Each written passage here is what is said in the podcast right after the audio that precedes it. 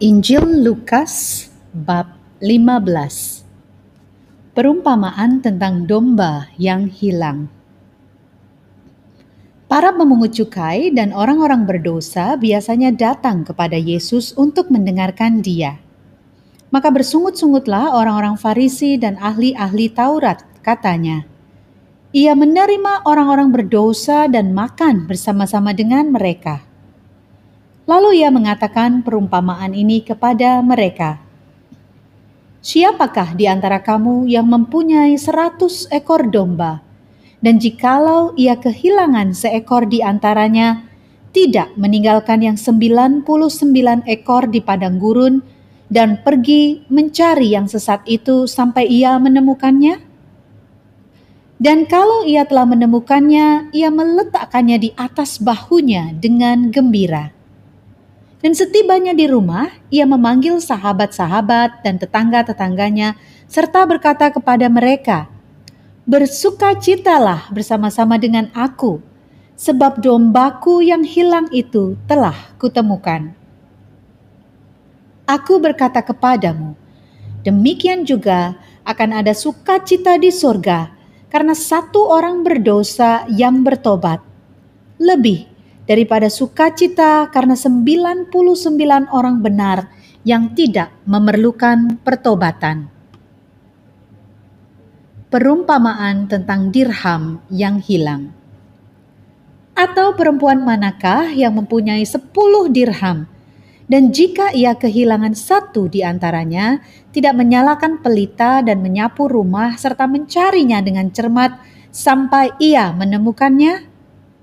Dan kalau ia telah menemukannya, ia memanggil sahabat-sahabat dan tetangga-tetangganya serta berkata, Bersukacitalah bersama-sama dengan aku, sebab dirhamku yang hilang itu telah kutemukan.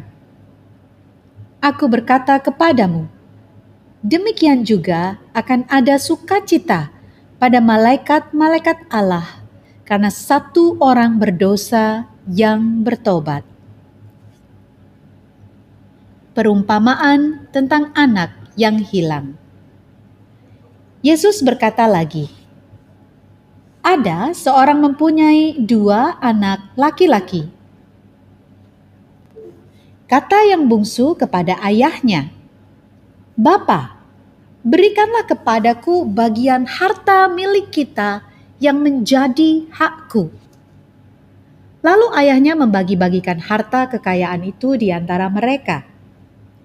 Beberapa hari kemudian, anak bungsu itu menjual seluruh bagiannya itu lalu pergi ke negeri yang jauh.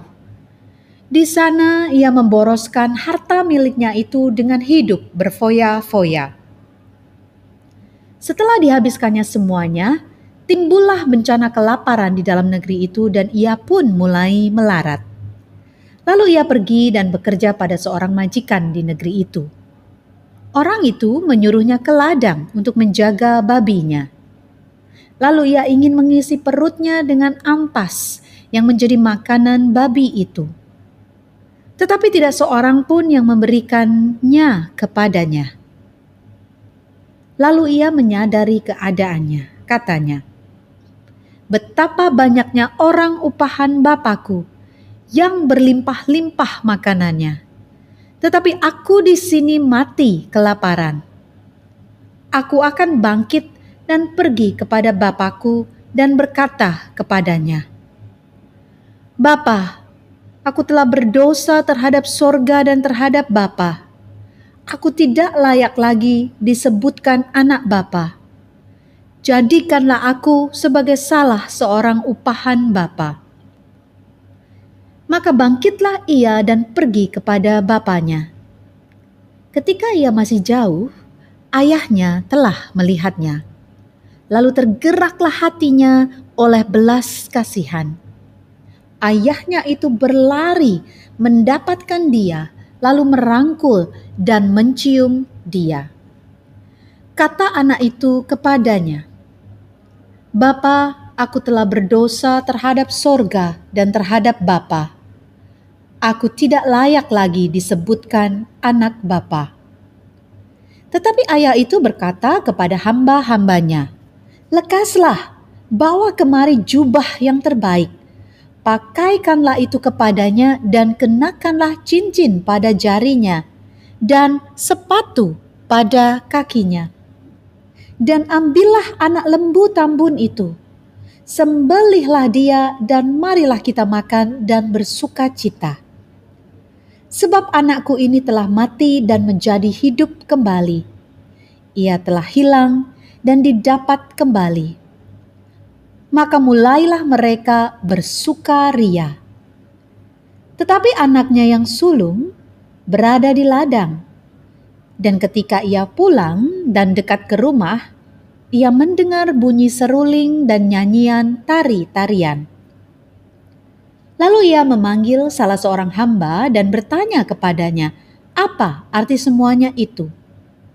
Jawab hamba itu, "Adikmu telah kembali dan ayahmu telah menyembelih anak lembu tambun, karena ia mendapatnya kembali dengan sehat.